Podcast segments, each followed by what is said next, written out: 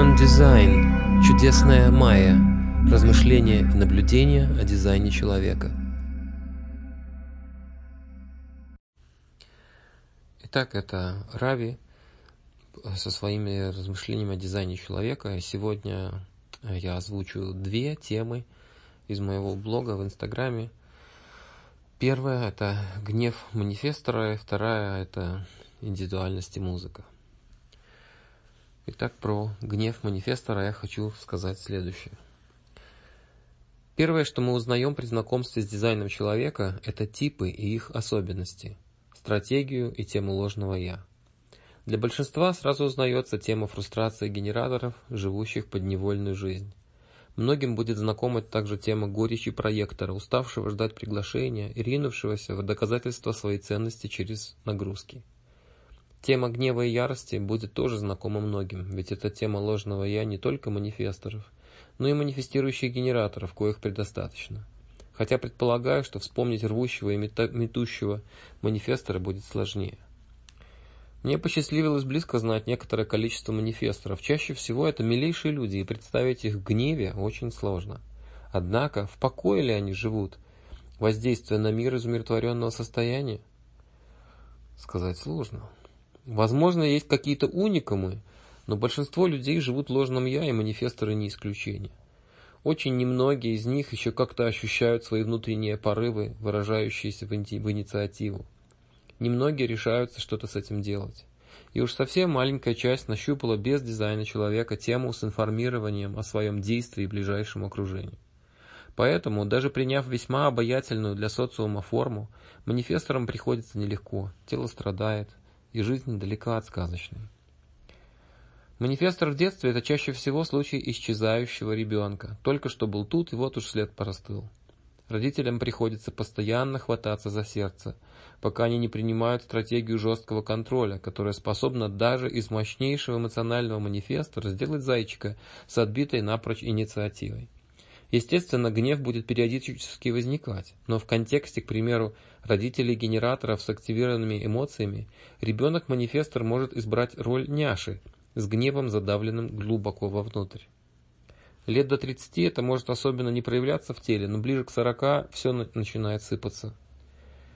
Жить эксперимент – это практиковать свою стратегию и авторитет. В случае манифестора – информировать о грядущем запуске процесса, решение о котором принято из внутреннего авторитета.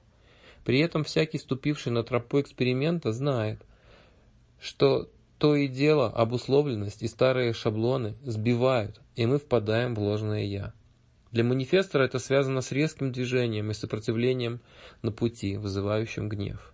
И тут я бы рекомендовал научиться этот гнев выражать, вместо попытки имитации корректного движения по траектории. Жить свой дизайн не только в том, чтобы слушать внутренние авторитеты, принимать решения согласно стратегии типа, но и наблюдать схемы ложного «я». Задавливание гнева имеет накапливающийся эффект и может стать главной причиной заболеваний для манифесторов. Я бы рекомендовал практику техник выражения гнева. Прежде чем мы сможем выражать гнев в безопасной форме, надо выплеснуть массу накопленного за годы. Это можно сделать либо в группе, либо в одиночку. В теории может быть достаточным пойти проораться на спортивный матч, музыкальный концерт. Более глубоко можно очиститься через техники вроде ошо-динамической медитации или трехчасовой техники аум. Исследования показывают, что даже прослушивание злой музыки помогает освободиться от какой-то части условного негатива. Можно чисто в терапевтических целях послушать альбом Рамштайна или Мэрилина Мэнсона. Сказанное выше, кстати говоря, применимо и для манифестирующих генераторов, и в принципе вообще для всех. Со временем при использовании стратегии авторитета тема ложного «я» будет ослабевать. Информирующий манифестор встречает на пути гораздо больше обожания, чем сопротивления. Гневаться нет повода. Однако на пути к этому стоит научиться обходиться со своим гневом в заботе о своем прекрасном уникальном теле. Базовое чтение может оказаться весьма мощной поддержкой в запуске эксперимента и процесса разобуславливания, движения к своей природной траектории. Уму может казаться, что он и сам может насобирать информации, но чтение – это только частичная передача каких-то знаний. В некотором смысле это инициация в новую систему координат, в чем-то символическая, а во многом довольно ощутимая на уровне тела. Я помню это и как пришедшее за чтением, я знаю это и как аналитик, ощущающий мутацию во время чтения, когда даю их сам. Сделайте себе этот дар. Выберите для себя корректного аналитика, который резонирует с вами, и пусть это станет точкой отсчета новой жизни. Следующая тема – индивидуальность и музыка. Недавнее исследование, сделанное Британской Академией звуковой терапии по заказу портала Deezer, выявило, что абсолютному большинству людей полезно слушать музыку. Причем удалось выяснить оптимальную ежедневную дозу. 78 минут музыки каждый день в вашем рационе окажут сильное воздействие и сделают вашу жизнь намного сбалансированнее и приятнее. Интересно, что недостаточно слушать что-то одно – классику, рок или техно. Музыка должна иметь разный характер. В коктейль из этих 78 минут должна входить музыка, имеющая бодрый, печальный, мотивирующий, успокаивающий и агрессивный настрой.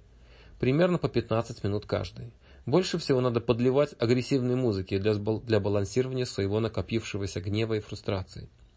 Исследование показало, что эта схема работает для большинства. Можно предположить, что это за большинство. Каждому с активациями